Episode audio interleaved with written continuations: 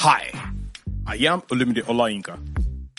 A big hello and welcome to the Startup Lagos podcast. A podcast dedicated to highlighting the bubbling scene of the growing startup community of the city of Lagos. On the show, get to hear inspiring stories from founders, entrepreneurs, investors, corporates, and other ecosystem stakeholders. To subscribe to us, visit podcast.startuplagos.co. Stay tuned with us. Stay pumped.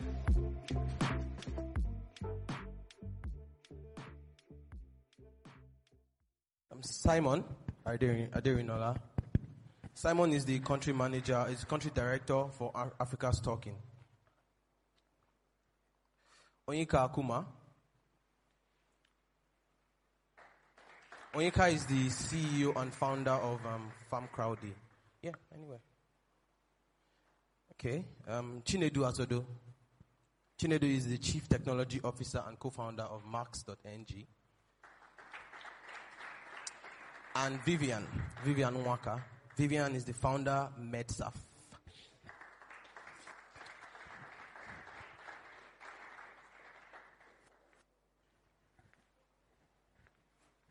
Okay, and like I said, I'm David, and I'm the editor of Business Insider.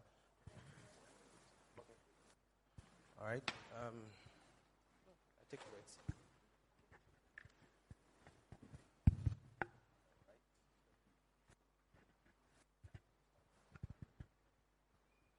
So we'll start with um, proper introductions. Just your name, um, what you do, and what your startup does. Start from you, Chinedu. Thank you. Um, so my name is Chinedu Azodoh. I'm founder and CTO. I want to give you chief technical and chief technology officer. I'm still fighting people. I'm co-founder and CTO at Max. Um, I'm in charge of your product teams, marketing teams, operations, um, and a lot of what happens on the inside. Um, what we do at Max, we provide safe, affordable, and accessible motorcycle taxis um, to 1 billion Africans. Um, so we've started out in Lagos. Um, we'll be doing our first city expansion early next year. We have about 400 drivers active any day um, across board. Um, about another 600 drivers in the pipeline. So we hope to hit 2,000 by the end of the year. Um, super excited about what we're doing and look forward to be able to serve each and every one of you. So if you're interested in learning more about what we do, um, please hit me up. I'll be at the back at the end, or send me an email to chinedu at max.ng. All right. Um, just before there was, I was at the Microsoft for Africa Fireside Chat a few weeks ago. There was an interesting stat you shared about um, what happens after 7 p.m. Yes. The percentage of your riders. So could you just share that with you? All right, cool. So after 7 p.m., we found that um, after 7 p.m., especially across Lagos, more than 70% of our riders, passengers at that time, are women. Um, so I mean, obviously, the reason we think is because because we have proper identity solved, we have um, proper regulation, and we're able to do proper tracking. Um, a lot of women who would ordinarily take an Okada or not just take anything find us to be a safe alternative. Our bikes are super comfortable. Um, they're very big. So I actually drove one here. So if you want to test it out, I'm happy to like give out rides at the end of the day. Vivian. I think I will take you up on that. I think so. So my name is Vivian Nwakah, and I'm co-founder and CEO of MedSaf. And MedSaf is a supply chain management solution for medications across Africa. Um, what we do is two things really well. Um, we get medications directly from manufacturers. Uh, we aggregate them, do quality control checks and uh, balances that are in place, and then we get those medications directly to hospitals and pharmacies. So we're looking to streamline the entire procurement uh, process, and then we're looking to give them access to safe and quality medication at an affordable price. Um, but the other thing is, is around this supply chain and this movement of medications from manufacturers all the way down to even a, pa- patients. Um, we're building tools and value-added services to improve um, that access and that streamlined process for medications through the supply chain. And so we work with manufacturers, other distributors, and even have tools um, and products for patients as well um, to make sure that everyone has access to safe and quality medication. Great. Thank you very much. Um, Onyeka? Okay. Um, so first, please, Chini, can we exchange this? Yeah, thanks. Sorry, I had to do that. The light is affecting my eyes um, over there. Thanks. Um, my name is Onyeka Akumah, and I'm the founder and CEO of FarmCrowdy. FarmCrowdy is a digital agriculture platform that connects small-scale farmers with investors for the purpose of boosting food production in the country. Um, we we went live in November of 2016, and since then till now, we've worked with about 7,000 small-scale farmers across 10 states in Nigeria. Uh, we've been able to um, raise a couple of millions of dollars for these farmers to work on rice, maize, cassava, soya beans farms, and chicken farms. And at the end of the day, people come on our platform, invest or sponsor through our platform with these farmers, um, enjoy the benefit of working as partners with the farmers, getting updates in form of pictures, videos, and text about what the farmer is doing. They can also do farm visits um, and meet their farmers. And then at the end of the day, they get a return of their sponsorship plus um, a percentage of the profit that um, comes from the harvest.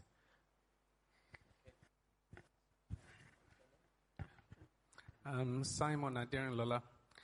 I'm the country director for Africa Talking. It's a Kenyan-based company, so it's eight years old as a Kenyan company, but in Nigeria it's under two years old.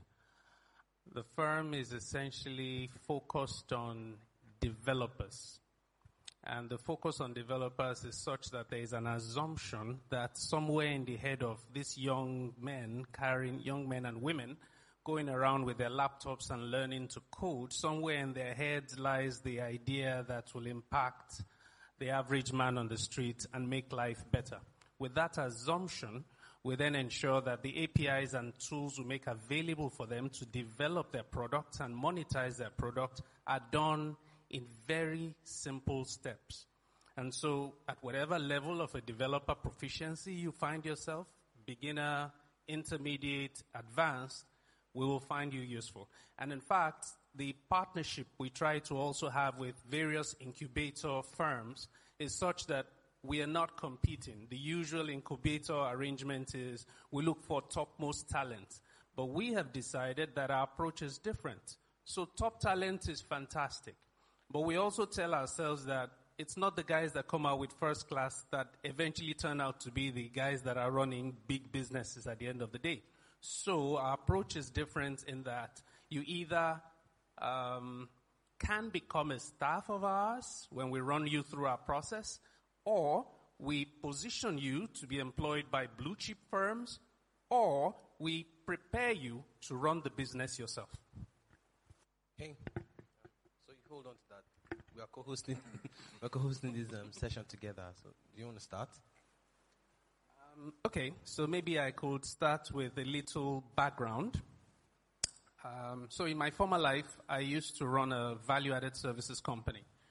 And so the first thing we did, so I used to work in Ghana, then I came back to Nigeria, and the first thing we did was get connected to the four big telcos. So the usual value-added services you get, uh, informational, entertainment, financial information, and all that was the business we were running at the time.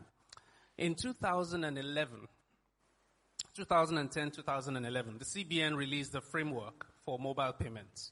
And looking at what had happened in East Africa, everyone was like, yes, it's going to happen here too. Of course, we know how that story went. But the point I want to bring out is I shifted then from value added services, mainly telco, um, into the payment space. And we found that one of the challenges with mobile payments adoption and penetration in Nigeria was the problem of distribution. So the products could be lovely, but if it cannot get to the guys who really need it, um, we really are not solving any problem. And we noted that most people who were launching services were starting from the convenient mode, which I call the, you go from the known to the unknown. So if you are launching a service, you like to start in Lagos, Abuja, Port Harcourt, and tell yourself that the hinterland, we can get there later on. This is where the money is. And if you and I and every other person is launching services that way, we will continue on the same expressway and have the same experiences and we might not move the needle in any way. So we decided that we needed to start the journey, flip the direction of the journey and do hinterland towards uh, the developed part of town. And um, that we needed to do by creating a startup at the time. Um, we identified the need. We looked at what it will cost us. A few guys got themselves uh, committed to doing something. I remember one of the first meetings on this was uh, at a sushi bar in London, where I and a few friends met together and we said, "How do we solve this problem?" And we need to put money behind it. It's not a case of presenting lovely PowerPoint slide decks to somebody who has money and you think he'll just bring money out. Put something, let tire hit the road. And when people can see what you've done in six months, one year, then they can start talking seriously with you. I'll still build on this as we continue, but that uh, tells you a little about my background. Okay. Um, give mic to Chinedu. So Chinedu, provide some background as to how um, Max.ng was born, right, and then initial funding. Okay, that's a very interesting question. How I was born. I feel like your father. Okay, so um, so Max was co-founded by Tayo Bamiduro and myself. Um, we both went to business school at MIT Sloan. Um, we met when we were in school. So we had been one of, I had come in with Gra and worked in investment banking. I was tired of Yankee. I wanted to move back to Nigeria. My mother insisted that I must go to graduate school. Oh, you cannot come back and be carrying BSc up and down. Nobody will give you work. And I'm like, I don't want work. She's like, I don't care. So we went out to school, um, got in, started the program. And um, that particular semester, I think it was my second semester, I was looking around and saying, so who are the folks who are moving back to Nigeria? Everybody's moving back to Nigeria. Once you actually talk about what are you going back to do, and it's like, yeah, you know, we'll figure it out, we'll figure it out. That sounds like a scam to me. Because my philosophy is that anybody who fails to plan plans to fail. Um, so obviously I started working on some stuff I thought was cool. My mom works in the Ministry of Health. And as a result, I, I have two younger sisters who are doctors. My father is a doctor, my mother is a doctor. So medicine wants to kill us in the house. So it was one of those things where I had a lot of data around infant mortality, child, um, maternal mortality at birth and stuff like that. So I wanted to build out a business that targeted the mother and child. Um, I'm for the long tail of the market, so the people who you seem who seem to not have that much money. Um, so we had I was trying to build out something then I was just like, so how do you move stuff from point A to point B? I'm like, who has worked in Konga or Jumia here? And then they pointed me to Tayo. So I was like, yeah, how far? You know, we had a chat. That was like too serious. I'm like, all these uh, MBA people, you want to come and kill yourself with book. Uh, so we talked, talked, talked, and he turned out he had done work at Konga, part of the team that launched Konga's logistics business. And he was exploring a project in class that would help them improve on Konga's logistics. I'm like, hey, look, I mean, I'm, I'm trying to figure out the logistics problem, so I can help you guys out. Um, so I go in offering to just be another smart person, quote and unquote, in the room. And then we went there, the business idea seemed interesting, we were talking, talking, talking. A few weeks down the line, I'm like, so I actually know how to write software. I can build an MVP. So I start building out something. And they started thinking about the numbers. I'm like, yeah, I also build financial models. I mean, I'm a banking guy, so I can do all this shit for you. So we started building out the financial models. And then the semester ended. And at the end of the semester, I decided that, yeah, I think I'm going to work to Nigeria and do this. But I need to know that this is actually viable in the market. Because I decided that that mother and child thing, as interesting as it was, this seemed like a bigger problem to solve. So I took an internship at BGL Securities in Marina. Um, and I came back to work as an intern. Voila. I was living in Badore with my auntie. And there was cow. But I said, she is logistics I want to come and do. Let us be entering down for big mistake. I taught two, four suits that period because I'm six foot six. So if I don't get that front seat, now die. I might, well, I might as well better be the conductor in the bus because it was like a waste of time. So you rush, rush, rush, you drag, drag, drag. After two weeks, I told my auntie that this battery is nice, so, but I need to move closer to work. So I moved to phase one. Still the same downfall mess, all that stuff. And I was just like, after a while, it was clear that there was a real problem.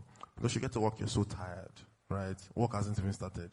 And then you see people, people are sleeping. I can understand it. And I'm like, yeah, you know, after this struggle I've struggled, I'll be sleeping too. But, and then you do the work, lunchtime, there's all these challenges to where do you get food? Because I'm looking at the food and, hmm, I ate Bama in university, but this one, it looks like it has three eyes inside. So we did that, and it was just one of those things where you get all the information and you realize that there's a big problem that needs to be solved, right? So I went back to school and I was like, yeah, I'm doing this full time. And Ty was like, yeah, he's doing this full time too. So we started working on it the last um, last semester of of our program. And um, long story short, we're here, and we we got on. We went on to we graduated June fifth, two thousand and fifteen, and we were back in Nigeria July twenty first, and started operations for our pilot August third, twenty fifteen. And it was one of those things where we started out. I mean, we started out in that two months. I learned about what accelerators were, uh, uh, hubs, the people that can give you money, people that cannot give you money. We did a financial model and we, we realized that we needed to raise like 1.5 million dollars. I say, Jesus Christ. I've not seen more than like 2 million naira at once. And somebody's talking about 1.5 million dollars. It was kind of weird, right? So I remember we, said, okay, so let us ask people for 50,000, see if they will give us. And they were talking, and people were like, really, oh, MIT, MIT, MIT, MIT. Oh, yeah, 50,000 makes sense for 40% of your company. I said, die. It's not possible.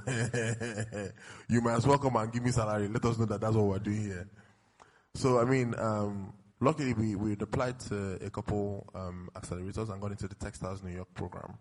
So we actually got into the Techstars New York program before the application deadline because they were just amazed by what we were doing. Which, I mean, I'm, I felt like, I mean, it's all cool, you know.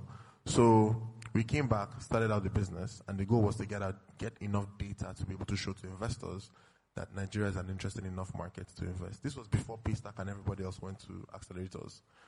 Um, so we did that, came back, rolled out, went back to America, Texas, started the fundraising, started the accelerator program with the Shopro Shopro. I can speak with Igbo accent too.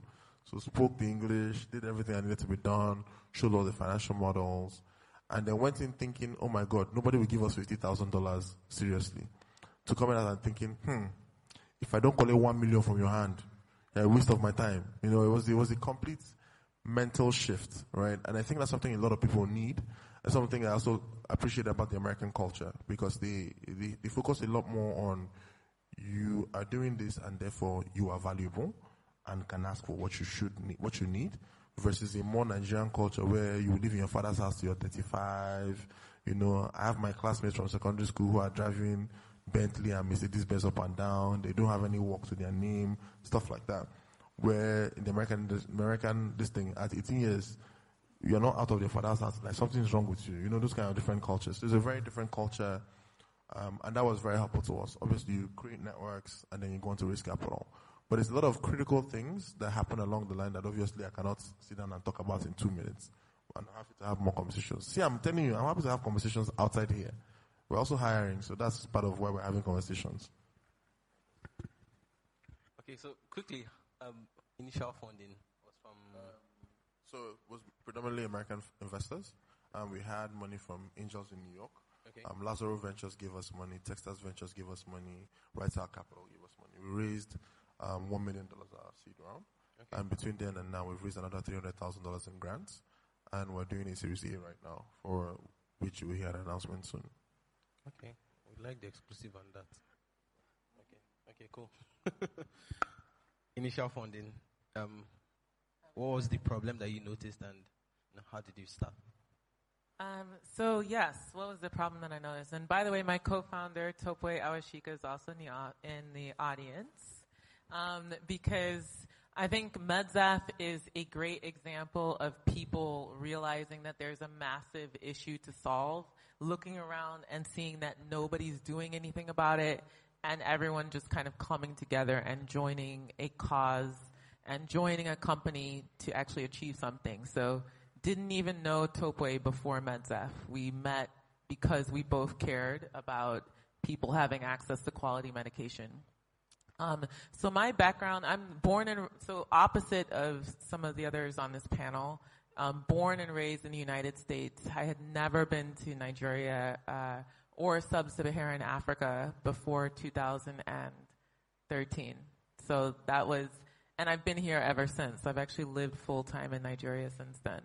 Um, my background in the U.S. was home health care agencies. So I was working in healthcare. So I had, uh, you know, great understanding of how the U.S. healthcare system worked. And all of my family is in healthcare. So, you know, also come from a healthcare family.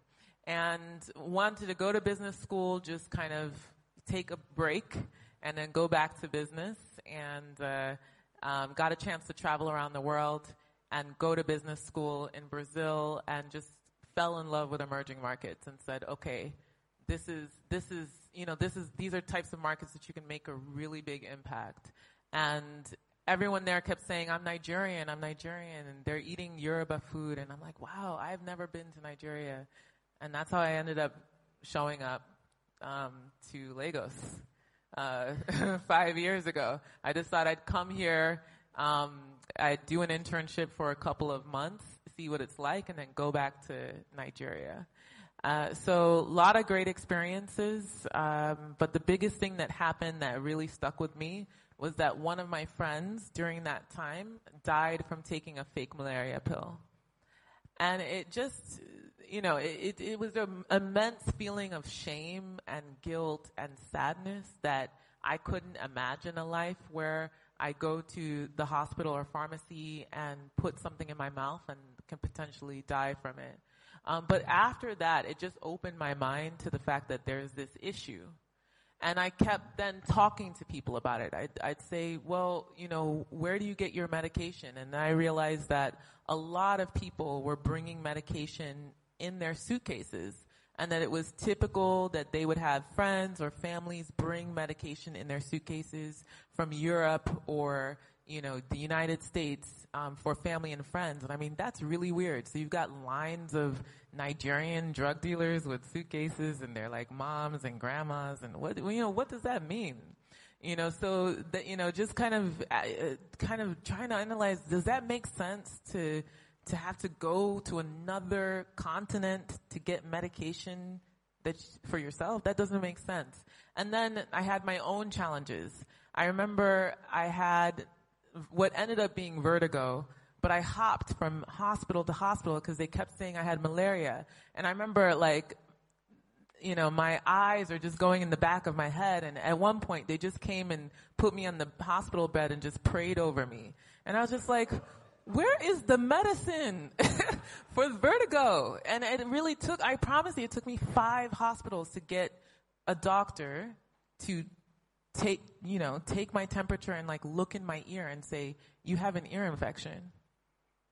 So, you know, it was, it was, it was a lot of, you know, experiences like that and then meeting people like Topway who also had their own series of stories um, about just understanding how the healthcare industry differed from other places that they had worked in.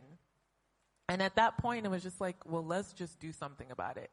So I, I think um, so that was that was one thing. Um, we had our developer CTO in Portugal, never been to Africa before, but he thought also that people should deserve to have safe medication. And, and, it was literally a team of people who just really, really, really felt that what we're doing is big enough for them to invest their time and their effort. And uh, so that if you're trying to start a business, I think trying to build, don't be afraid of building something just bigger than anyone can imagine because it's worth it. Um, and so that, that was my big learning from that. Um, but as far as funding, um, how did we get funding? Um, I watched a lot of startups. So actually, I think it was like two, three years ago, I came to my first startup, Lagos, you know, to find out what it, you know, what's going on um, in the ecosystem and to learn how I could, you know, plug in and, and be a part of building something bigger than myself. And I just would listen to case studies, listen to people's um, experiences, try to learn from them. So when I started the company, we had a really set idea of how we were going to raise money. Um, so understanding, you know, term sheets and, you know, talking to people and just vetting it. And I just had so many different, um, people who had raised money before. So I made sure to just surround myself with people like our, one of our first investors, Bastian Gotter. I mean, I think they raised like $20 million plus for Roku TV. You know, just making sure that I could have access to people like that who could then give me feedback on exactly how I needed to raise money. Um, but that being said, I did go to Nigerians first and said, this is a, a company that you should be, of course you're going to just invest in this, right? Um, but the honest truth is that our first investors were my friends, um, my ex-employee or my ex-boss, um, and an American in Silicon Valley that had just come to Nigeria once and decided to take a chance on on MedSaf. So we really did make money from, or we did did raise our money from half uh, Americans and then Nigerians, or mostly expats who had worked or built businesses in Nigeria. So that was a bit of a, a sad thing, but it is what it is. Okay, thank you very much. um, so, what's the problem you identified? How did you first raise money? Okay. Um, so a bit about my background. Um, um, I've had some time working with a couple of organizations that are household names today. Um, so first, before the startup world, I worked with the likes of um, British Council as a web manager for two years, and then joined Deloitte and was web manager for a couple of their websites across six countries. And then the first startup I worked with was um, Wakanow. And this was in 2010 when they just raised 7.5 million from Tiger Global. And I joined them to, to create their web presence. So their website, the mobile app, I was in charge of all of that for another two years. And then I decided that I wanted to take um, a new step out of online marketing because I had a background in software engineering. And I want to take a step off that to now focus on PR marketing, to focus on um, traditional marketing. So I was looking for opportunities around there. And then I got in touch with the guys at Rocket Internet and was telling them, I think you guys should look at, this was in April 2012. I think you guys should look at Nigeria as a potential market. You should come to leave South Africa where you are. I don't think the business is as big as what you have here in Nigeria. And they said to me, oh, we are here. Let's meet tomorrow. I sent them a message on LinkedIn and like, oh, let's meet tomorrow. I'm like, oh, okay. And I went there for a meeting in Four Points and then um, after a couple of conversations, I joined them as the first Nigerian employee as director of marketing, just pretty much helping to set up Rocket Internet's presence in Nigeria. And then we then came up with um, two platforms, Sabunta and Kasuwa, which later merged to become Jumia. Um, so stayed with them for that bit. I was watching them raise money. So I was seeing the things they were doing because I, I, I, didn't have that experience. If, as much as I was in the management team in Wakanow, there are a lot of things happening that I didn't know what was going on. Um, but in Jumia, I had first-hand knowledge. I was seeing 23-year-olds convincing people to put three million, four million, five million dollars in a business that's not up to a year. It was driving me nuts, and I was just watching and learning different things around how they position themselves, how they talk to the investors, the mentality of faster, faster, faster, their mode of operation, which was different from what other businesses had. So businesses set up, they don't know their exit. These guys know their exit before they even start. And so the, everything was, so I was watching all of that and then later on decided to um, leave, um, did a stint with GTB to launch SME Market Hub, then joined Konga.com as Vice President of Marketing. And that was maybe the last major place that I said I was going to work, but I still eventually did that later. I joined Konga.com, set up the marketing team, um, worked with them for about a year, and then decided I wanted to do my own first startup. My first startup was called Quick Gist. Quick Gist. It was a news aggregator that, so one day I just, I woke up and my wife used to wake up and she would open Linda Ikeji, Bella Niger, and all of those things, and she was just opening them consistently and different tabs. So I, it just gave me an idea. What if you had a, an app that will allow all the places where you want to source your news from. You just gather everything to one place. And rather than opening several tabs, you're just flipping, you're scrolling from different sources. And pretty much like Google News today. So that had 200,000 downloads in, in, in four weeks. My co-founder then was, um, Pelumi of Kudi.ai. He's the co-founder of Kudi.ai now. So we built that in three days and launched it and 200,000 200, downloads in three to four weeks. I started looking for investors. I felt I knew how to get investors. So I started designing pitch decks I knew how to design. I was pitching the wrong way. But then I was very tenacious. So I would go for events like this and I see investors talking and I just want them to know my startup. I'll stand up, I'll raise my hand, I have a question. I'm not saying we should do that today. I'll raise my hand, I have a question. Before I will say my question, I'll pitch. And then I will ask my question. It didn't work. So because I was, because of my experience in Konga, I then found an opportunity where I was speaking at the mobile web um, West Africa event. So I went with a colleague. I told him to to stay in the crowd and ask me a question uh, about my startup, saying, that startup you had, how did you get 200,000 downloads in three weeks? And he did that, and I got my first investor there. the investor came to meet me when we were taking coffee and said, that your startup that you got 200,000 downloads in three weeks. How did you do it? And I raised $50,000 with three meetings after that. And so I thought that, okay, it's time to now go out and do big things. We'll conquer the world. Um, and then by the sixth month, I had used my house rent, my savings to pump it into a startup that I raised $50,000 for. And it was already pointing to me that it was failing. There's so many things that I learned on that journey. But I didn't want to stop until I couldn't afford to buy diapers for my son. And that's when I realized I had to shut this down quickly and get a job. Um, it got so bad that my in-laws would ask me questions. Well, ask my wife, why did you marry this guy? you know, you, you, he was earning 800,000 to a million and then he resigned. He can't buy diapers. So when it got so bad, so I, I then fell back to my old skill set of designing websites. I designed over 400 websites in my time um, for different organizations. I've designed websites for the wrong reasons too. For, I see a pretty lady I want to talk to. I can't approach her. I'll design a website in her name and send her the URL. And she gets the URL and it always worked. For the guys out there, it's just a little clue. So I designed so many websites and so I started looking for opportunities to design websites for people. So I ended up designing the current Guardian newspaper website, the current Business Day newspaper website.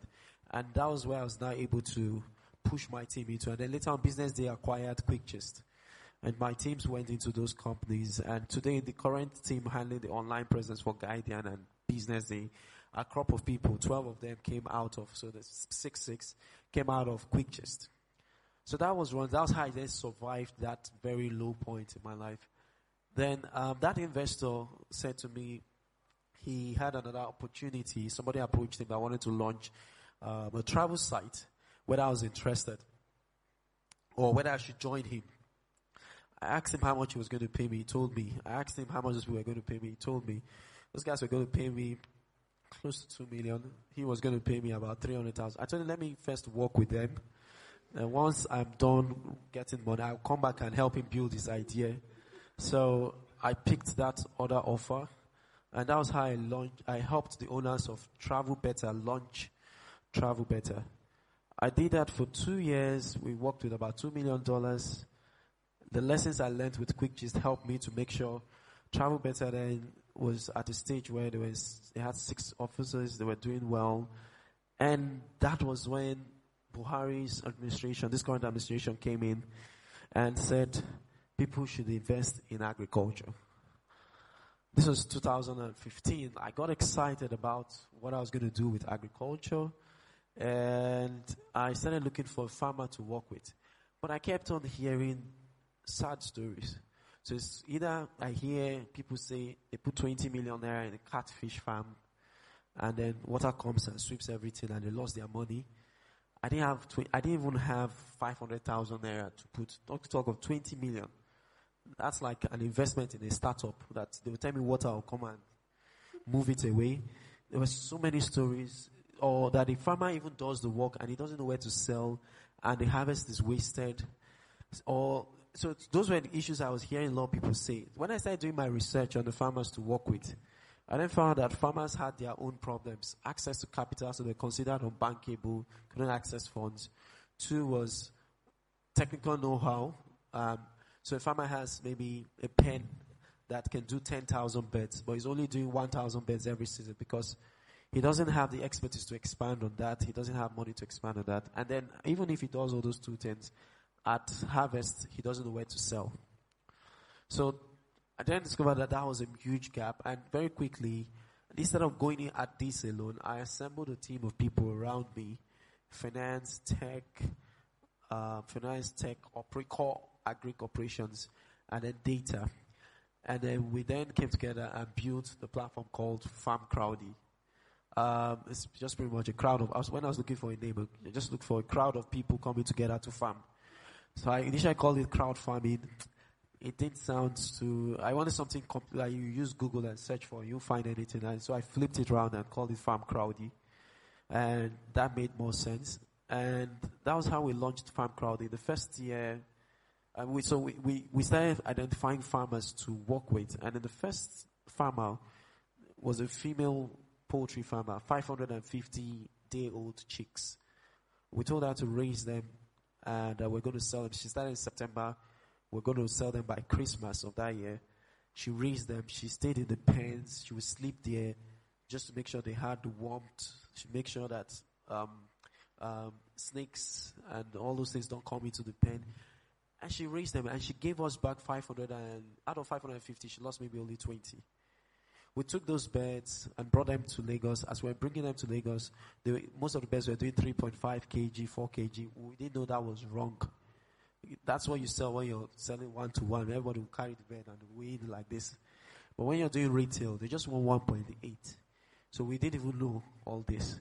So we, and then we moved the beds and on the way the truck broke down, we lost 300 of the beds. We couldn't even tell her to break her heart. I mean, someone that spent four months making sure we got that. So all these challenges then allowed us learn how to fine tune our model. And I mean, today we've done close to 600,000 birds. Our mortality rate is still below 4%. We've done 8,000 acres of rice. We, have 5,000 acres of rice, of, maize, and 2,000 acres of rice. It's grown from where we were, where we started to where we are today. Um, it's been an exciting journey. Now, speaking about funding, I took a lot of the cue from what I learned in all of those places and tried to make sure we set out to do what we wanted to do in FarmCrowdy. But I started with my own money. So I started saving, as soon as I knew I was going to leave Travelbeta, uh, by February of that year, I started keeping half of my salary aside until September when we went live. So I used my money to pay for the initial place. We got a place that somebody called a, a garage. Um, but I didn't care. I, you didn't have to know our address, just sponsor farms. That was all I was after. Um, so we got a place. I was the initial people were paying with that money, and when people started sponsoring farms, I started having data. Um, first month, second month, third month that I could now use to present on my pitch deck and I started showcasing that. So we then raised um, sixty thousand dollars four months into Farm Crowd. Then I resigned. At least there was some money, and we, I had better knowledge on how to manage it now. And there was a team, and I put processes so that I don't mess up the money like I did in the previous business.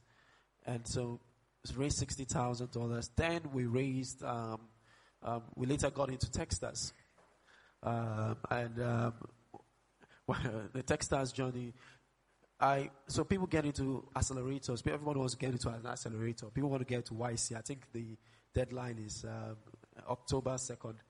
People know the dates. I, everybody wants to get into all of these accelerators, but I got into Techstars, and I saw so many startups, and I found out that if I, I, I told, I remember I went with Ify, my one of my co-founders. I say, if we enter Nigeria and we don't raise money here, we are failed. Because there's no way I can be in a place like this where people are excited about investing opportunities and we don't raise money. that pushed us within our accelerator program to pitch to over 90 investors. 90. So some people pitch to 10 and they get 10 no's and they are done. And they want to tweak their model. We pitched to 90. We got 75 no's. But we got 15 years. And in those 15 years, we got investors that eventually invested in us where we're excited about doing deals with them. And that's how we raised our first uh, $1 million. And later on, we got a grant from the GSMA. And now we're also raising um, some more funds. Um, and I mean, we, are raising funds where we're raising funds because people even want people want to, to invest in farm crowding, not because we we truly need that money. But we also see the opportunity to scale now that we fine tune our model to the point where end to end we've minimized our risk to the barest minimum. So we want to take advantage of that and expand our model. Um, yeah. Thank you very much. Um, I had another line of questions, but time is gone. So I'm going to open the floor up for questions from the audience. Anybody has questions? Okay, so um, one, two, three, and four. Okay, so start with you. Uh, take all the questions first or one at a time. Okay, so just your um your name, who you're directing your question to. All right. Do you mind standing up? Is Do I stand up? What did you say? You can sit down if you want. Okay, fantastic. My name is Oluwatosin. Um, I run Money Africa. Guys, you're doing a great, fantastic job. I'm so proud of everyone. I'm going to direct this one to Vivian. Vivian, I see that you don't have a tech background. How did you feel comfortable um, choosing that tech um, co-founder. I'm also going to send another one to you, um, Onyeka. Fantastic job. So, the first one million dollars you raised, after how many months or years had FarmCrowdy been operating? And then number two, how did you sort out the issue with regulation? I mean, it's a fintech company. How did you get regulation about raising funds to then invest in farms? Um, so I'll definitely answer that question. I think it's a good one. I mean, um, we're in Africa, so there's, I mean, well, anyway, I won't, I won't say that because you guys have a great um, platform over there uh, with lots of uh, developers and access to developers. But um, the reality is, is that we spent a lot of the beginning of our company actually spending time in our customers' offices, their hospitals, and watching exactly how they purchase medications, how they manage their medications, gathering data. We started off the company with running surveys. Um, and um, really, tech doesn't need to, you don't need to start your tech journey with in a massive, flashy um, product, right? So what we did was we put up a website, a simple e-commerce website, and we started the company knowing that we wanted to build something as easy to use as Instagram, as easy to use as Facebook and Amazon, because when we went to hospitals and hospitals, even as far as Ogun State, we saw that someone in the building, the decision makers, the doctors or the um, pharmacists had access to a smartphone, and many times I would go into someone's clinic and I would see Facebook up, or I would see even Jumia and Konga up. So I knew we knew that we could build something that was very easy um, for them to use. So tech platform, over 400 pharmacies and hospitals signed up to use that platform by just putting up something very simple. So that was one.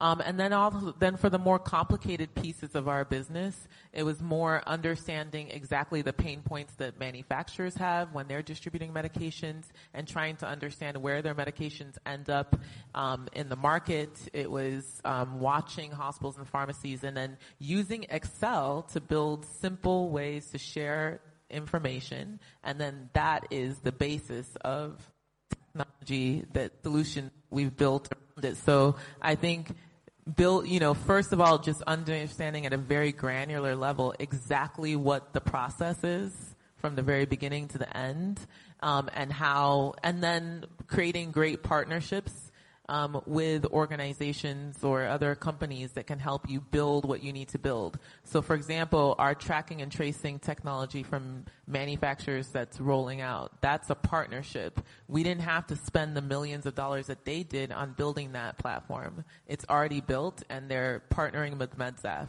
Um, we're in Google, you know, Google Launchpad right now, you know, partnering with large tech companies. And then of course, being able to understand your vision extremely well so that you can inspire an, a great developer with 10 years of experience to invest in building. So for example, our platform that we launched with, we never spent a penny on it. Joao didn't receive anything for that platform um, when he built it. He built it because he believed in MedSaf. So that's how you build a company in uh, anywhere without a tech background.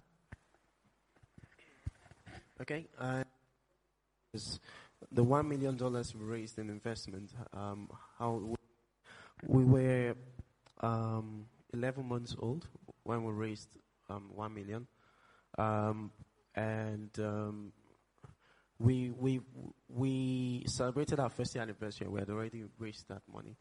Um, today, Farm Crowd is 20, 21 months old, so we'll be two in November.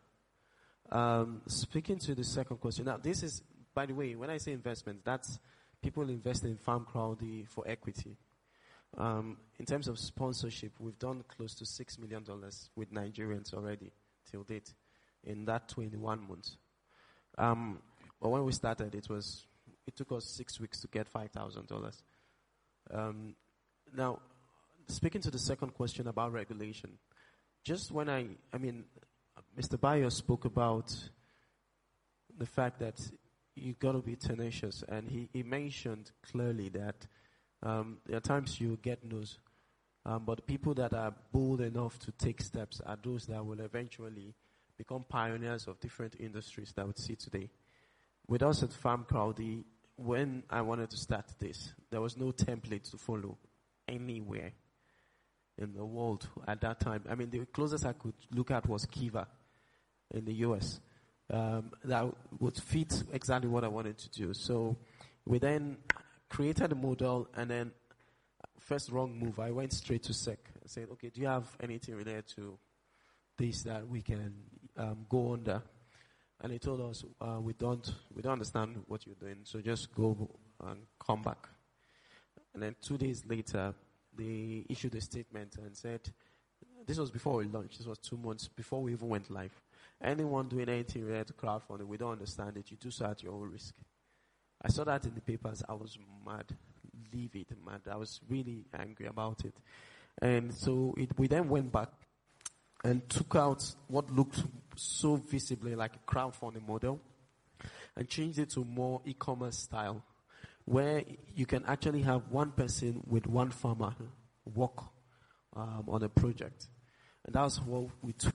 And then um, our first early investors, Rasheed Olaoluwa, the former um, MD of Bank of Bank of um, Industry, and he explained to us what UBA went through with something similar when they started doing some FX things around '94 when he was there as the director. And he said, just build it and make sure you do things properly and you are in tune with what is going on with them so that you can be in the conversations when they are ready for you. To, going to two years down the line, now they are interested, and now we're having conversations. And now we are also in the forefront of um, looking at setting the tone for other platforms that will come, um, and also managing who even comes and where we're raising the barrier for entry, uh, because we're involved in the conversations today. So, uh, but if I waited for them, it would have taken me two years to get to this point. All right, thank you. Uh, you want to add something? Okay. I wanted to add something on um, how you manage the regulator. Okay. Sometimes startups get so scared about the regulator that they decide to detour instead of actually confronting them. So when we were starting, there was no agent network. Um, uh, the Beyond Branches business we sold to InterSwitch. There was no agent network policy yet. There was no license created. But the beautiful the, thing about the a- network that Paga uses now, the agent network, is that what you're no, the about? one that InterSwitch. So InterSwitch has InterSwitch Inclusion. So that was that was the entity that uh, we started that eventually uh, merged with InterSwitch. But I'm using that as an example. When you approach a regulator that does not understand what you want to do, do the hard work of breaking it down for them. Don't get annoyed. Don't leave the table. If they still don't understand, remind them that as regulators, there's a power they have. They can give you um, an approval that says, go ahead and start this thing, and then we will bring regulation later. And so, like he said, stay in the conversation, because eventually, when that conversation comes up on the agenda, you will be a major person that will shape policy and thus create the expressway for your own business. Okay, thank you. Um, who's number two? Okay. Quickly, please. Good evening. My name is Ifai. I run a business sustainability platform. Um, I think my first question will go to you. I want to know how. Yes. How, okay, we are at a level where um, we are doing very well in what we do, helping um, small businesses become viable. But we are at this level where I want to understand, must you get a co-founder? Because it seems all startups are saying co-founder. And I'm looking at if, based on what we are doing, the result we are getting, we are doing okay, must you get a co-founder? Secondly, in terms of, um, as you are growing, at what level do you start to give out equity? And how do you measure the amount of equity you, you give out? Then the other one was, okay, just um, one final. Must you get a co-founder? You must not. You are not under obligation to. If you are the guy who crafted your idea, identified the problem, and decided to start the necessary foundation for a business that solves that problem, you are the founder. Now, it depends on how you want to call a person co-founder because it's a nice to have name, right? So it is now left to you, if you are the originator of the idea, how you want to define the people who either come in in the early stages or they're bringing money or they're bringing sweat. How you want to define that, we'll leave that to you. However, note something that Bayo said earlier. Don't go alone if there are other good heads around that can help enrich what you want to launch. Otherwise, you will shoot yourself in the leg by just being selfish. Um, I think we answered that he- one then. He said something about equity. When do you know when to give out equity? Ah, okay. Now it also depends on uh, maybe that could speak sometimes to the greed in us. It's somewhere sitting far inside. Um, do you want to go alone or do you want to go far? It's an important question. You want to go alone, you could decide that um, you overvalue what you have until you take what you think is diamond to the market. It just might be glass that shines very well. So you actually need to take it out there and let people who are professionals actually indicate to you what this really is. And you need to let tire hit the road. And when you are clear about the valuation, you then can estimate what anybody is bringing in. He indicated earlier he could laugh at what some people were bringing in because they had gone beyond writing code, building a platform. They had gone to the point of testing it. They had an idea of how people were responding. So anybody bringing X amount could be laughed at because they had an idea of what value they were bringing. If you don't yet have that scope, you either could undersell yourself or you could be in the case of what Onyeka described earlier, um, selling chickens without understanding the KG and the retail principles. You know, so um, there is no hard and fast rule as regards what amount you give out, but it's important that you continue to learn from people who have preceded you. No need to make mistakes others have made. Learn as much as possible and step on the back of champions. Thank you very much. Um, okay. Sorry, I have a question about the equity. Are you talking about employee equity or co-founders? Um, our platform is called Counselor. So what we do is um, we Okay, don't pitch me. I think Okay, talking about employee equity. no what is actually both ways. Like I said, we are currently doing very well, but is at we are at a stage where we need to scale. And now, so what I'm saying, if I need to bring in outside investors, or even there are certain people that we are trying to bring in into um, on board, we are saying, what we offer them so that uh, it doesn't look like five years down the line you give us so much for so little. So investors. So when you're talking about investor equity, you typically there's a few things that people don't do well before they go out to fundraise. You want to find someone who's going to lead your investment.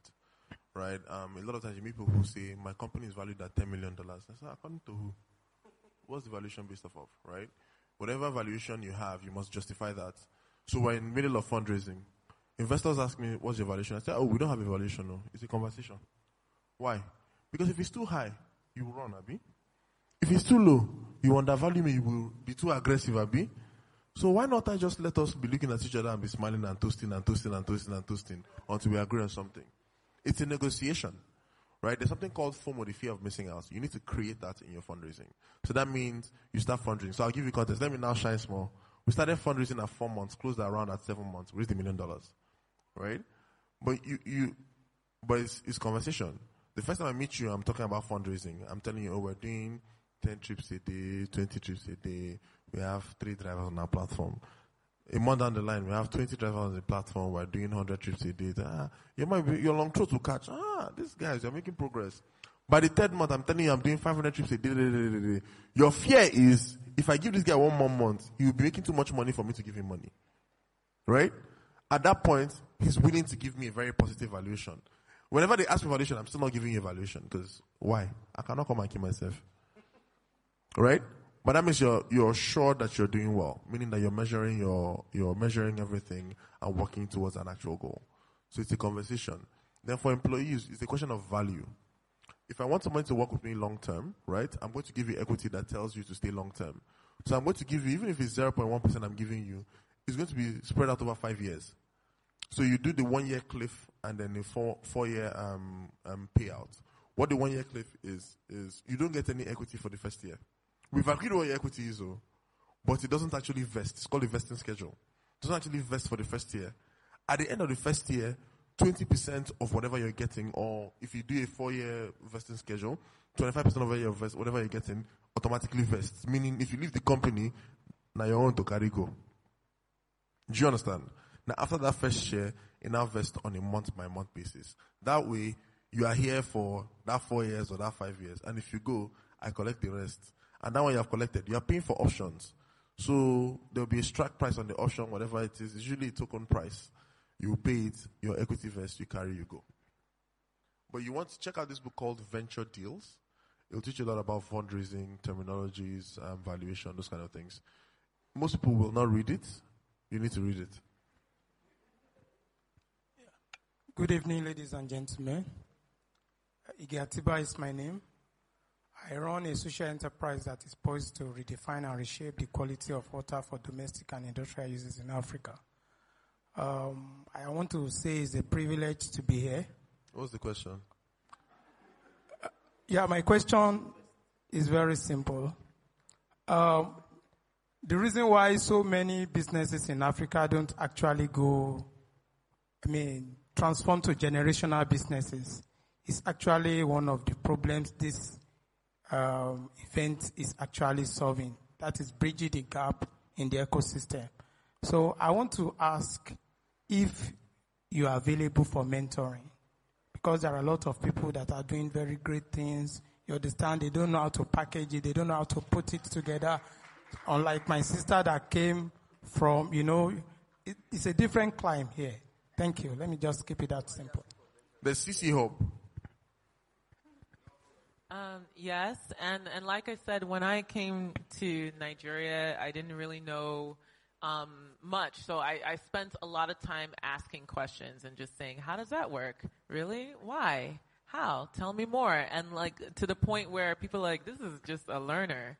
You know, like this is someone who's just constantly learning. So I have to give, definitely have to give back to all the people who spent time to completely just answer my questions stupid questions, great questions, um, over and over and over again. So I would definitely say I'm, I'm open for mentorship, and I think that the only way that you can build a company, whether it's in Nigeria or anywhere else in, in the world, is by you know just finding people who can give you feedback that you can vet your ideas over over and over and over again. And when I tell you that I went to people over and over again, I literally went to them every single week. And and also some of our great investors they said, absolutely not. Your business sucks. It's a horrible idea from the very beginning. And I had to keep going back to them and saying, well, this is, this is what we have today. This is how I've addressed this issue. This is how I've addressed this issue until they were like, okay, great, here's the check. So I think yes, absolutely mentorship, and everyone should think about that as as the way to actually build their business. Let me just add to that that I mean everyone is looking for mentors and we're all mentees to other people, right?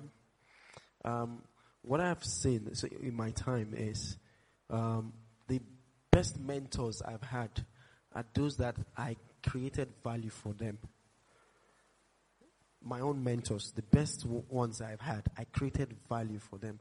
I wasn't looking to get a loan. I also had something to give them. So maybe their wife has a bakery. I create a website for their wife. I've solved one problem in their bedroom. And she, the guy is happy with me. All my mentors, have, before they become mentors, I would have had lunch, dinner. Because I've built a relationship before I say, be my mentor. So it's important that people see this because today I go to a couple of places. People say, "Oh, come and be my mentor." I usually put them to a test and ask them to do a couple of things, and only those that do it are the ones that I'm interested in. And it may not happen the first time. She talked about um, persistence. It may not happen the first time, but I have to see that there's some value at the end of the day I get from you that makes it exciting for me to share my own knowledge with you.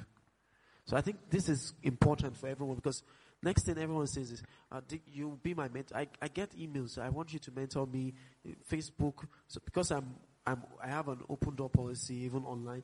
People send me tweets, send me stuff on Facebook, send me stuff on LinkedIn, especially when you've raised money.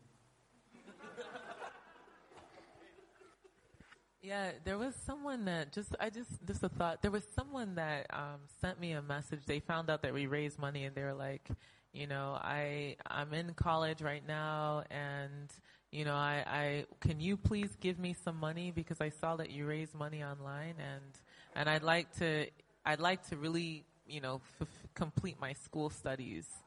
And I was just like, you know, I worked in high school and I worked in college and I worked till 10 o'clock at night. And I so definitely just don't have an entitlement attitude, which I think is what you're saying. Like you have to work really hard for, to be able to get something back, especially time um, or value from other people. And you should think about that. Um, not anyone particular, but just in general. Okay, I mean, I'll just add something to that since we're all being honest. Um, mentorship makes a lot of sense. I think it's great. What I've found is that a lot of people come, oh, I need help with this, or I want advice on that, etc., etc. You give the help, you give the advice. They don't use it for anything, and then they come back with more questions and more help. And after a while, I'm like, um, get out of my office. You are actually mad. And we find a lot of people do that a lot. You know, they, they feel like, oh, because they're not paying you for the service, they want to come and hang out, want to come and gist and gist and gist and gist. I think it's also important that whenever you do those kind of mentorship relationships, you need to be respectful of the fact that whoever you're spending time with has so many other things that they could be doing and they've chosen to spend that time with you.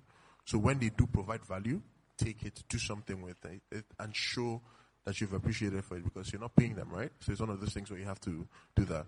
There's also a lot of work that people also can do outside just going directly to mentors. There's spaces where you meet people who can potentially mentor you, right? So I see CC Hub is doing a fantastic job making spaces available for people to like work, learn, etc. Um, Workstation is doing something very similar. Um, Lead Space is doing something very similar. Lead Space in particular is doing a lot of good work. So, and these networks too. Okay, so there's as part of fundraising, you need you ask people to do introductions for you, and the investors that when they do introduction for you, you're like, ah, you might as well become my daddy or my mommy, right? Because of how the kind of nice things they have to say. Organizations like LeadSpace, CC Hub, BTC do that same thing, right? Where they create that um, trust, or they put that stamp of this guy is someone who is serious that you should take, take like you should actually pay attention to. Because you think about it, I mean, look at Hannah. Someone is asking her for school fees. That's kind of ridiculous, right? But there are a lot of people who are also sliding into her LinkedIn for love or for whatever the case may be.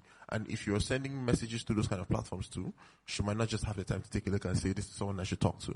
So going through places like CC Hub, Lead Space, Workstation is also a place to actually meet people and actually build those mentorship networks. Thank you. Yeah, Yeah, basically my question is when pitching your, bu- my name is Godson. Yeah, when pitching your business to an investor, what are the things you must never, s- things you must hammering while presenting? I'm, I'm directing my question to Mr. Onyeka. And um, the other, and, and you too, sir. Yeah, yeah. Thank you. Okay. So, going from, permit me to flip your question.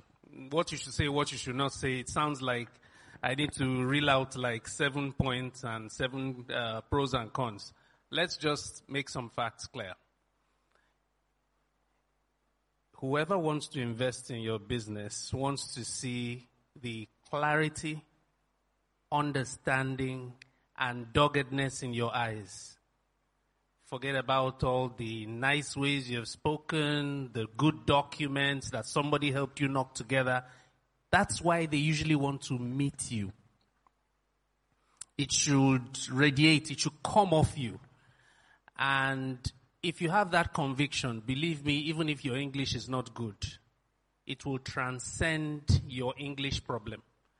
If you have not the requisite experience, it will still transcend it because investors are ready to take a risk in a guy who has taken a risk already.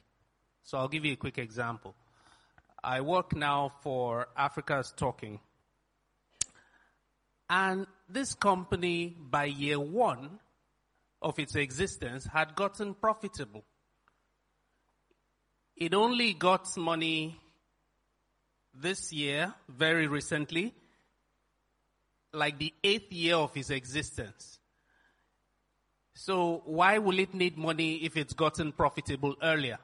It calls itself Africa is talking. It has a desire to cover the whole of Africa and it's doing it slowly with its own profit. It is then clear when you're talking to an investor what his money is coming to do because you already have a direction. They need to see where you are headed. So what you say, what you don't say, you could read up certain books, they'll, they'll help you a bit with it. But first of all, be very, very legit with what you're doing and don't be deflated when you hear a no. It might be a rubbish idea you presented, but don't get crestfallen the first time they tell you it is rubbish. When you keep hearing it's rubbish and you keep checking, when the truth comes to you, please adjust and fine tune. But if you still continue to check and you are sure what you have has yet, has not yet gotten to the right investor who will understand and take the right interest, please continue that journey.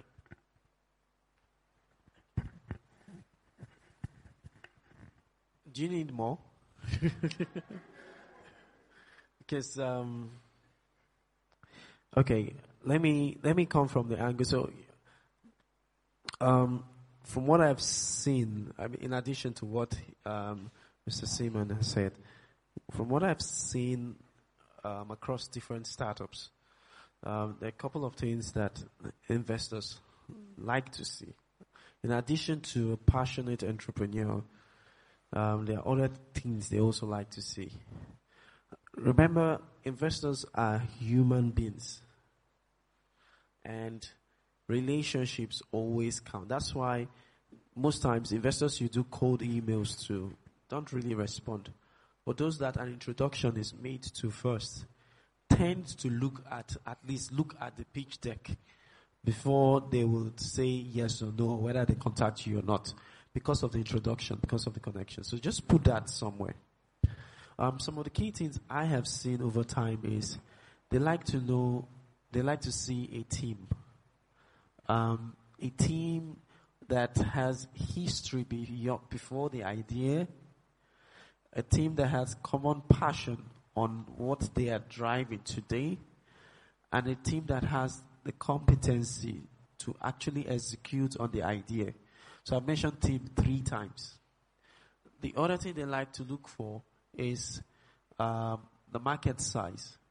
Um, how big is your idea going to really change the world? Is it going to have an effect on only people in this room? Or is it going to have an effect on people in Lagos? Or are you going to be able to scale this model to other parts of Africa and have impact in other lives? your market size based on your idea.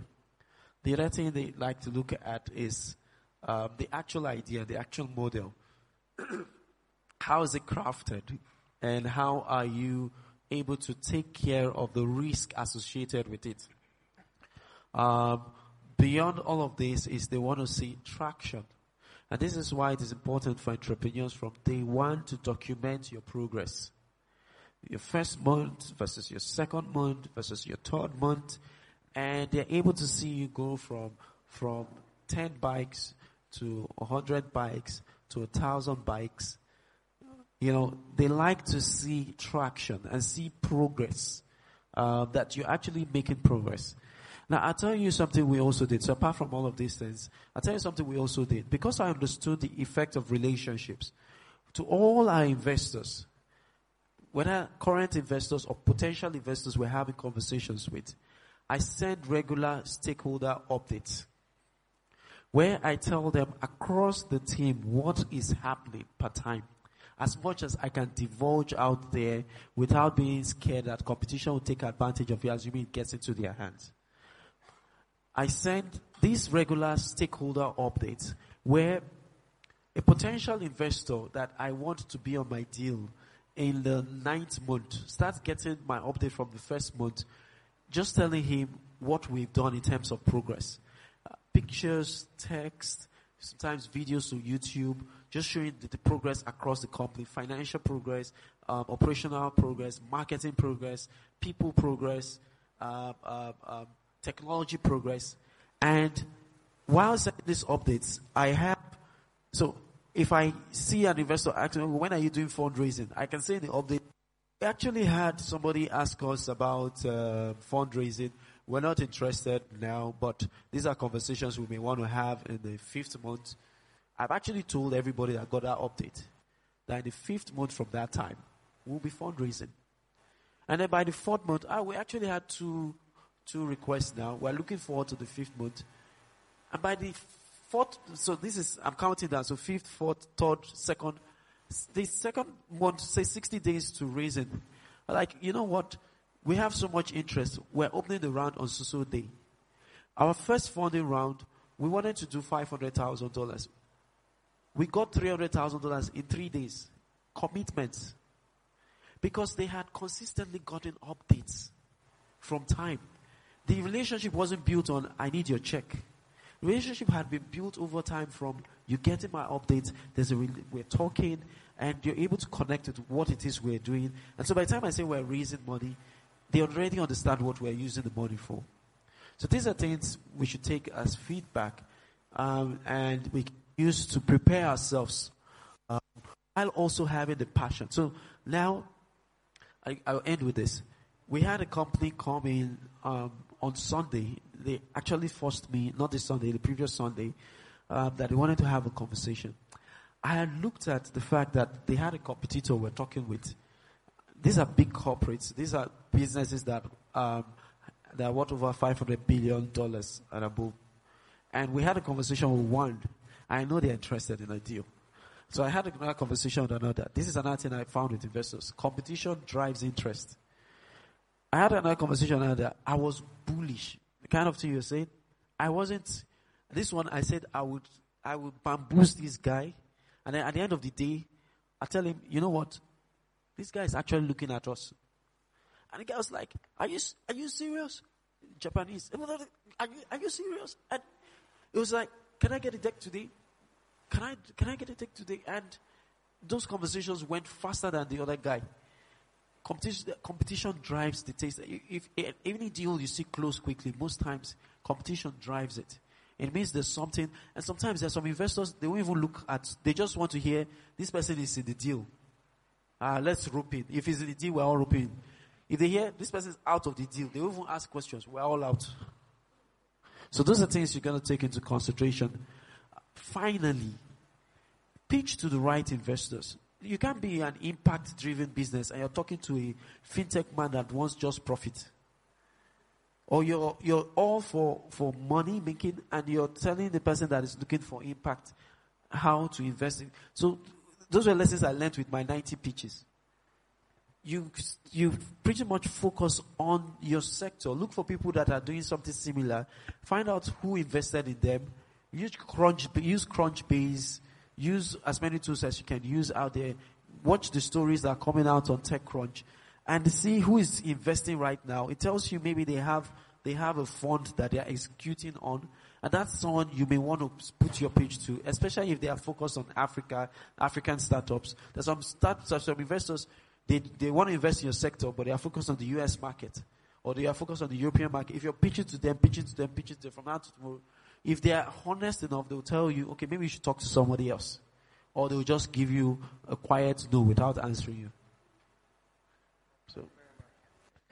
I just want to add one thing to that. Um, when I started raising, I was so passionate about the idea and explaining exactly um, what we were doing that I forgot to ask for money. Um, so there were a couple of times in my first pitches um, and the first money that we raised, they were like, "Okay, okay, so are you are you ready to? Are you getting money?" I'm like, "Oh yeah, that's true. Yes, yes." So now um, we had investors come in our office today, and I said, "I want a hundred thousand dollars right now for these facilities," and I'm very very clear of exactly what I want, and I'm not afraid to ask give me money and this is what I'm going to use it for. So that's just uh, different. Hi, good evening. My name is Jude Atebe and I run uh, VoucherNet Limited. Uh, firstly, I want to say congratulations to you all. I see some of you are even serial entrepreneurs two, three times over, having turned around your businesses.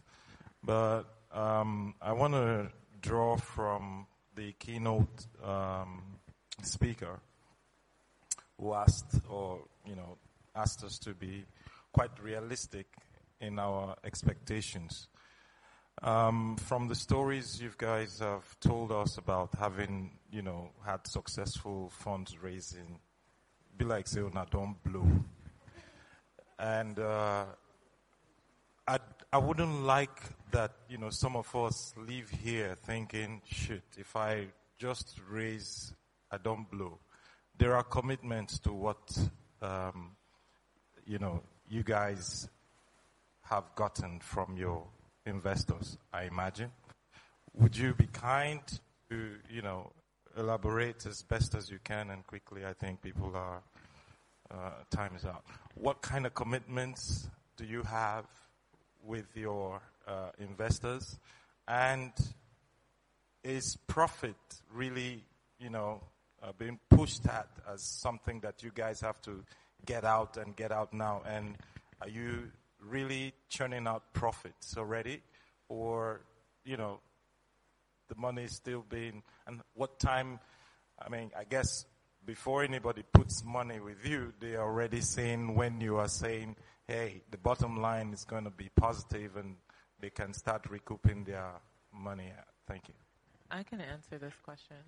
Um, so Topoi knows when we first started raising money, it was extremely painful um, because t- health care was not um, what everyone was interested in at the time. It was fintech and logistics and e-commerce and stuff like that. So people were seeing that those businesses, um, that's where they wanted to put the money in. Um, and we did find ourselves in some situations where um, we we did find ourselves in some situations where we were getting terms that we you know just thought were not indicative of the value of the company that we were trying to build. Um, so there were times, um, especially in the beginning, we bootstrapped um, up until a certain point, and then we started to accept money where we turned away, you know, lump sums of money that would have been and looked like they were extremely helpful to us, but um, it was that knowledge up front about what the terms actually mean um, and what that will do to your your the founder's equity and what does that do to equity um, and what's the what is our value and just being really strong in that that we deserve something better that allowed us to say no um, to money and we turned that away Um, and then now that we have VC, so we, we have like an angels, friends and family round, but we do have also a VC in there, um, a venture capital, uh, investor in there. And I think that, um, everybody, and, I, we're probably the biggest pressure, um, the biggest pressure is on our own shoulders about the fact that we want to, you know, accelerate our growth. Um, and, you know, revenue is the most important thing to us. Uh, we are also very clear that we need to build a strong foundation so of this company so that it can be sustainable and actually scale. So that's that's always uh, that's something that we've absolutely struggled with is you know having the right people in place you know, not uh, striking deals that are unfavorable to the to the growth of the company over just quick revenue. You know, those are all things that we've had to try to figure out and navigate around. Um, I think one thing that Tope and I are really excited about right now is that we've come up with really out of the box ways to kind of hack growth um, without necessarily making some sacrifices for uh, some of the things that we think are important to build. So I just think also just keeping an open mind and being creative about how you can grow your company quickly and still keep up to the pace that you need to keep up if you take investors' money, but then also be able to have, you know, say no to the things that you know do not fit your core, your core values. So I really think it's a balance based on you, the individuals uh, that make up the company. And I do think that it's important for people to definitely know that raising money is not easy. And these guys are very lucky. Um, uh, sorry. Well, I mean, not lucky, like, you know what I mean? The millions. You, you raise the millions, right? So then you're in the millions, uh, which is a, set, a special subset of African companies, right? Why are you laughing? It's just how many how many companies have raised one million dollars in the first year, right? So you can count them on your hand, right? So um, you know, so it's not, it's, it's, so we don't want to make it like it's, uh, something so common, but I think that if you, if you fight and you're persistent and you have grit and you believe in what you're doing, um, and you're not afraid, I have no shame. I can go up to anybody and just be like, excuse me, how are you? Um, so get rid of that, um, just kind of hierarchical thing that Nigeria has going on and go talk to people that you might not think that you ever have the right to go up to and go and just go after it. I, I think you'll you'll be able to find your way. So that's what I would. How, that's how I'd answer your question. In addition to that, is um, you talked about commitments.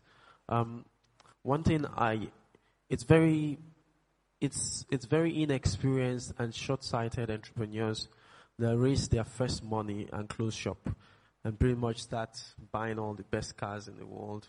And immediately they move from Ikorodu to to Banana Island or or the new one now. They already have properties there. It doesn't make sense because when you're raising money from investor A, he wants to make money. Some investors, their exit may not be to wait for you to make profit. It may be who's the next investor that's going to come on this deal after me where he's going to, you're going to grow the business to a valuation that will allow this investor come in and then you can raise more. And maybe I have my exit even before you make profit.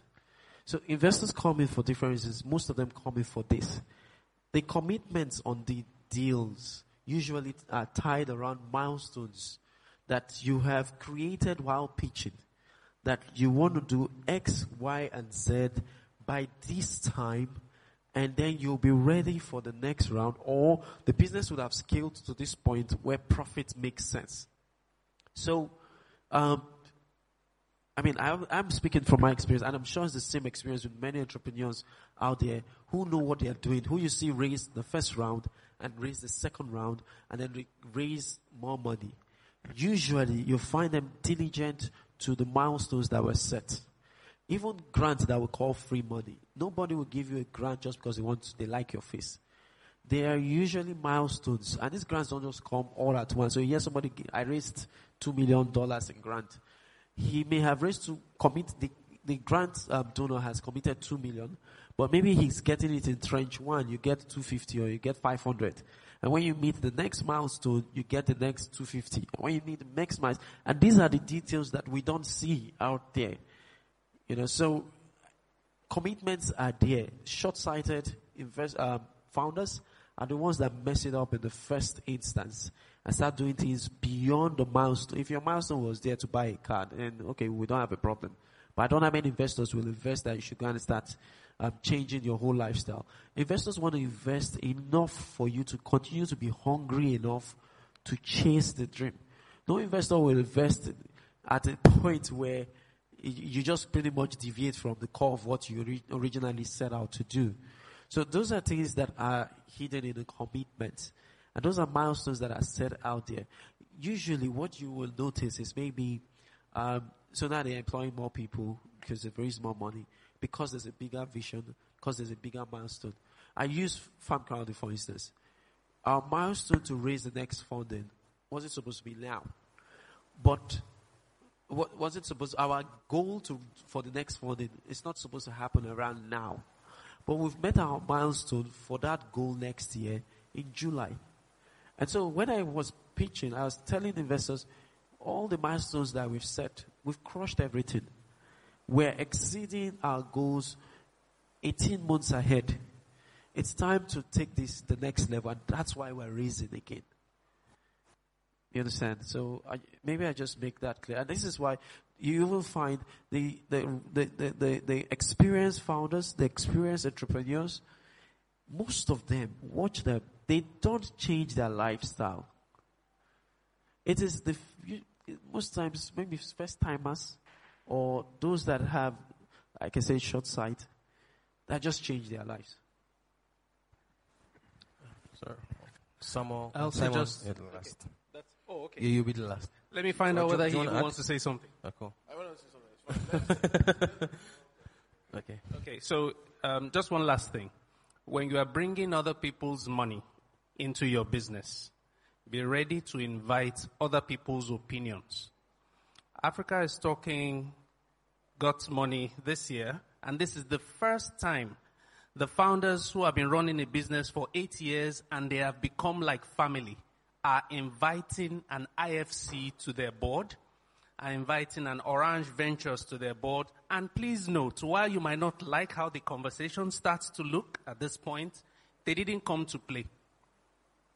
Also look at the good side, which is they will bring in further structures to help you achieve your goals faster. So I mean, talking about um, responsibilities, profit, scale, all that stuff.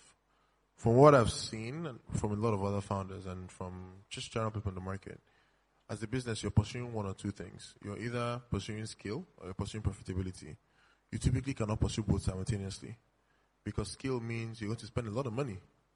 Profitability means you're not going to spend a lot of money, if you're spending, you're making a lot more money than you're spending. But typically, if, when you're scaling a business aggressively, you're typically spending a lot of money in like capital expenses, a lot of sunk costs that you will not get the money back like in a short period of time. So when we talk about responsibilities, fundraising, where the money goes, things like that, you need to think about that. So what am I pursuing? Am I pursuing profit? Am I pursuing skill? I'll tell you right off the bat right now, we're pursuing skill. We pursued profit for the first two and a half years. We've shown that we can be profitable, right? Once we start to deploy a lot of capital to scale, that goes to the window because how are you going to be profitable when you have spent 200 million on like 100 or 200 motorcycles to roll out? Who, who is paying that? That's a scam now. Where, where do you want to scam it from? Do you know what I'm saying? So that's one or two things. At the same time, I was talking about responsibilities. So how you raise your round initially determines if you're able to raise more capital. So there are things called liquidation preferences, um, like full ratchet, half ratchets, um, convertibles, um, common shares, preferential shares, those kind of different things. If you have terrible liquidation preferences in the seed round, best believe that any investor who's coming in your Series A will be getting at least those same liquidation preferences. So as a founder, you can get to a point where you've raised one billion dollars, sell your company for ten billion dollars, and you will not make any money because of this kind of terms. Go and read venture deals. So that you, now, like, it sounds like I'm selling the book, but you actually need to read and learn about that stuff. Because when we were raising our seed round, we got multiple term sheets. And there was one that we saw and we said, blood of Jesus, and moved our hands from it. Right? And there was another one where like, we're willing to have a conversation. Now, that first term sheet didn't mean anything bad by it. We just felt that they were so, it was so anti-founder that we weren't even interested in having a conversation, right? You want to give us a term sheet, like completely revamp that term sheet. Let's see if we can have a conversation. Because it was one thing where you also have to figure out, like as you're fundraising, talking to investors, etc. There are people who are going to waste your time, especially in this Lagos. You know, they will carry you to Eko, Atlantic, you drink Coke, you drink wine, give you cocktails, scatter your head. And then at the end, the guy is talking that, oh, you know, I don't really have money to invest right now. Maybe let's talk down the line, etc. Funds do it as well. So typically, there's a rule of thumb for us. If I'm spending 30 minutes with you, you're giving me $5,000. If I'm spending more than 30, this was for seed round, of course. Now you have to be giving me big boy money, you know what I'm saying? If we're spending, having a second meeting, that second meeting we're conversing and at the end of that second meeting, it should be pretty clear to me that if we have another meeting, you're going to be sort of committing to giving me money. If after two meetings, it doesn't look like you're going to give me money, there's nothing you want to talk to me that will allow me have a third meeting with you. I'm just not going to do it. If you want to talk to me, no, let's talk over the phone. There's Skype, there's FaceTime. But I'm not going to spend another 30 minutes on the phone with you because you have to think about it. There's an opportunity cost, right? There's a lot of money looking for a lot of companies to put money into. So you also have to be efficient about your time. Otherwise you'll raise money forever right? So you need to decide if you're pursuing profit or um, scale, right? You also need to determine if an investor is serious or not. One way to determine is how many deals are you doing a year. An investor who says they're pretty active should be at least doing one deal a month, right? In Nigeria, let's call it six deals a year, so one every two months, right?